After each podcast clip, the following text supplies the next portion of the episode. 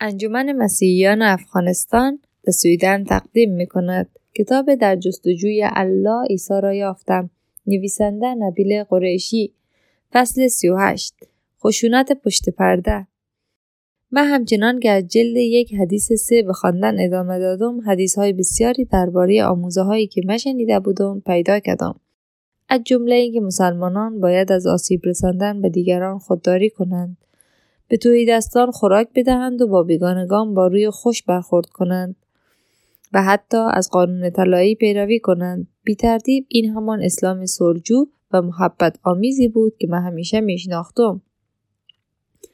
ولی هنگامی که به حدیث 1:24 رسیدم دهانم باز ماند.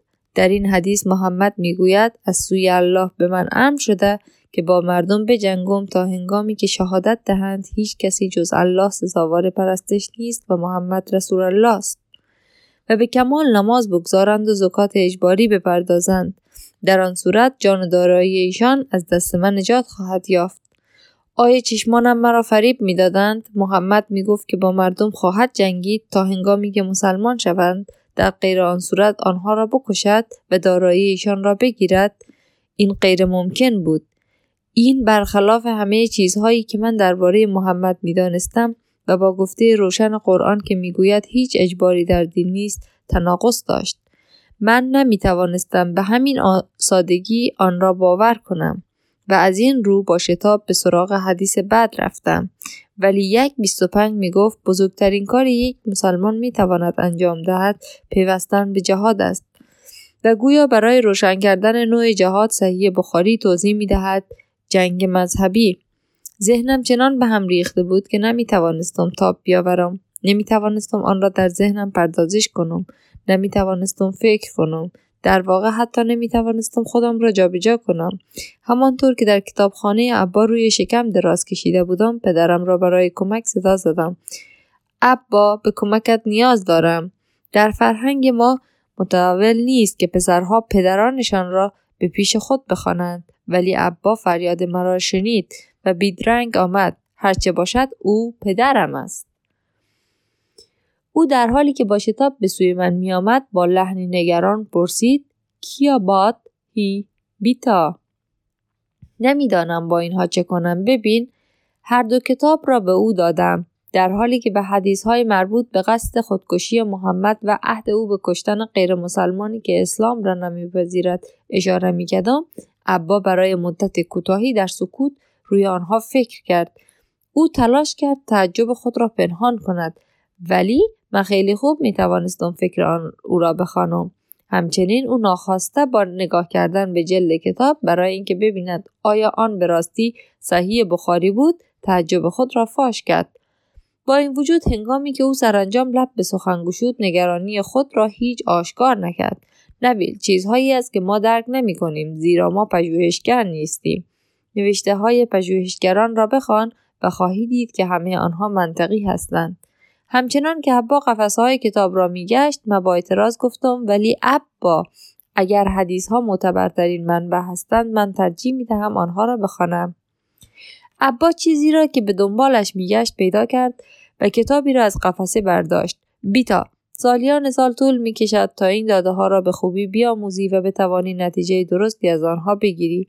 برای شروع خوب است، ولی این پژوهشگران خیلی جلوتر به آخر راه رسیده‌اند.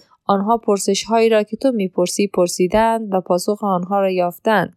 عاقلانه است به جای اینکه تو نیز دوباره همان راه را بروی از تلاش های آنها بهره بگیری. او با ملایمت ولی با تأکید کتاب را جلوی من گذاشت. من جلد سبز و طلایی کتاب را بررسی کردم. نویسنده آن شخص غربی به نام مارتین لینگز بود و نام کتاب این بود: محمد، زندگی او بر اساس اولین منابع. به نظرم رسید شاید ابا درست میگفت. این چیزی بود که دنبالش میگشتم، داستان زندگی محمد بر اساس اولین سرچشمه ها. من از ابا سپاسگزاری کردم و تصمیم گرفتم پیش از خواندن کتاب درباره نویسنده آن جستجو کنم.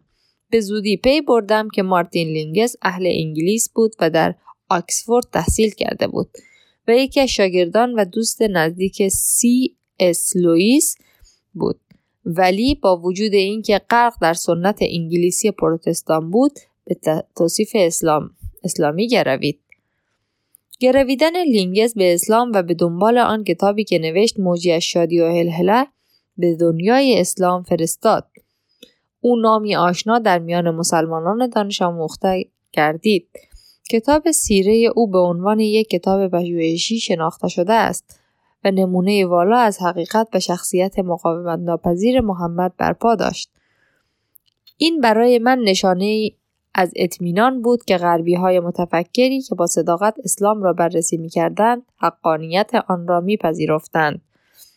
من با موجی خروشان از هیجانی تازه به سراغ کتاب لینگز رفتم و مستقیم بخش مربوط به اولین وحی محمد را باز کردم. خوشحالی من عمرش کوتاه بود. دوباره اینجا من تصور ناقصی پیدا کردم. لینگز به ترس محمد اشاره کرده بود ولی هیچ سخنی از قصد خودکشی او به میان نیاورده بود. هیچ اشاره‌ای به آن نشده بود. حتی هیچ توضیحی برای حذف آن نداده بود. گویی مارتین لینگز نمیدانست یا نمیخواست که ما بدانیم که حتی این چیزها وجود داشتند. ما بیدرنگ به دنبال فرمان الله به محمد برای آوردن غیر مسلمانان به اسلام یا کشتن آنها گشتم و آن را نیز نیافتم. لینگز بی تردید از اولین منبع‌ها برای نوشتن کتابش بهره گرفته بود ولی در نهایت همچنان زندگی نامه‌ای پاکسازی شده نوشته بود. آن کتاب به جای اینکه سنت‌های مشکل ساز را توضیح دهد آنها را نادیده گرفته بود.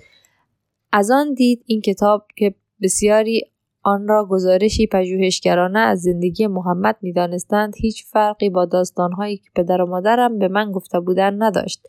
حقیقت کجا بود؟ چرا هیچ کسی با چیزهای دشوار درباره زندگی محمد کاری نداشت؟ همچنان که کتاب لینگز را می‌خواندم به بخش دیگری برخوردم که آنچه را من درباره اسلام می‌دانستم به چالش می‌گرفت. عنوان آن آستانه جنگ بود. گویا این فصل میگفت که این مسلمانان بودند که پس از مهاجرت محمد به مدینه اول به مکه حمله کردند. محمد در طی ماه حرام 8 تن از مسلمانان را میفرستد تا در کمین کاروان تجارتی مکه باشند. حتی اگرچه این زمانی بود که جنگیدن برای عربها حرام شده بود، مسلمانان یکی از مردان را کشتند، 2 مرد دیگر را اسیر کردند و کالاهایشان را به یغما بردند. لینگز خیلی تلاش کرد تا مسلمانان را روسفید کند ولی آن هیچ کمکی به کم شدن نگرانی رو به افزایش من نکرد. معلمان من همواره ادعا کرده بودند که مسلمانان همیشه بی‌طرف و بیگناه بودند. قربانیانی که از سوی مکیان آزار و اذیت می‌شدند از این رو آنها به مدینه گریختند. آیا ممکن بود که محمد و مسلمانان پس از آنکه سرانجام توانستند آزادی و آرامش خود را به دست آورند کسانی بودند که اولین خون‌ها را ریختند؟ تنها چیزی که من از دریافت‌های تازه فرا گرفته بودم این بود که من همه داستان را نمی‌دانستم. زندگی نامه‌نگاران امروزی نمی‌خواستند واقعیت‌هایی را که در تصویر آنها نمی‌گنجید به من بگویند. آیا لینگز چیزی را از قلم می‌انداخت؟ پس از آن شروع کردم برای چند هفته این موضوعها را روی اینترنت بررسی کردم. جستجوی اینترنتی آهسته آهسته مرا از پا درآورد. دانستنی‌های زیادی درباره محمد کشف کردم که هرگز نمی‌دانستم. به نظر می‌رسید که هر نکته زیر ذره‌بین با پرسان ناشناخته اینترنتی رفته بود، یا محمد را نقد می‌کردند یا از او دفاع می‌کردند. مناظره‌هایی روی اینترنت از هر دو سو در کلام زشت و توهین‌آمیز بودند. غیر مسلمانان از یک سو داستان‌های خشونت‌آمیز زندگی محمد را سرزنش می‌کردند که گاهی در نتیجه‌گیری‌شان لطف‌آمیز بود ولی بیشتر پیامبر محبوب ما را بدنام می‌کردند. در پاسخ مسلمانان با انکار آشکار آن داستان‌ها را یا با ارائه توضیح تلاش می‌کردند با غیرت از محمد دفاع کنند. نمونه‌های انکار شده بسیار بود. یکی از این گزارش‌ها مربوط به هنگامی بود که محمد به یکی از جنگجویان فرمان می‌دهد اسما بنت مروان که مادر 5 فرزند بود به قتل برساند. او هنگامی که کشته شد در حال شیر دادن به کودکش بود و خونش روی فرزندانش پاشید.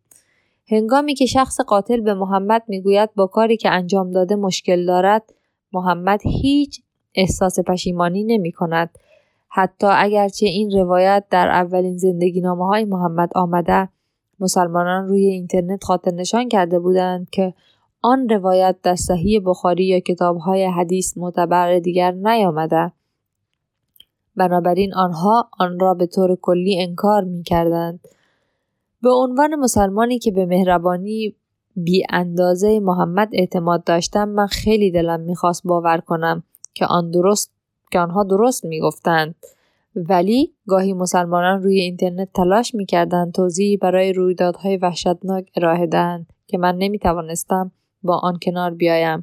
برای نمونه در رویدادهای پس از جنگ خندق، محمد بیش از 500 مرد و پسر نوجوان از قبیله یهودی بنی قریزیه اسیر کرد و سر برید. مسلمانان پس از آنکه مردان را کشتند، زنان و کودکان را به بردگی فروختند و کالاهای آنان را بین خودشان تقسیم کردند.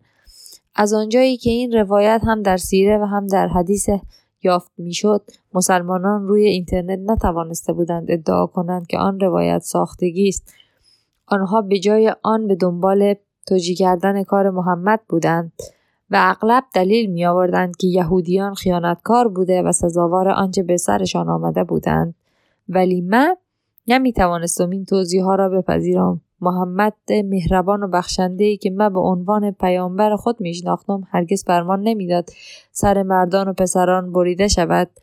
او پیامبر صلح و رحمت بود، یا زنان و کودکان را به بردگی نمی فروخت. او مدافع حقوق زنان و کودکان بود. من یکی پس از دیگری این روایت‌های خشونت‌آمیز درباره محمد پیدا می‌کردم.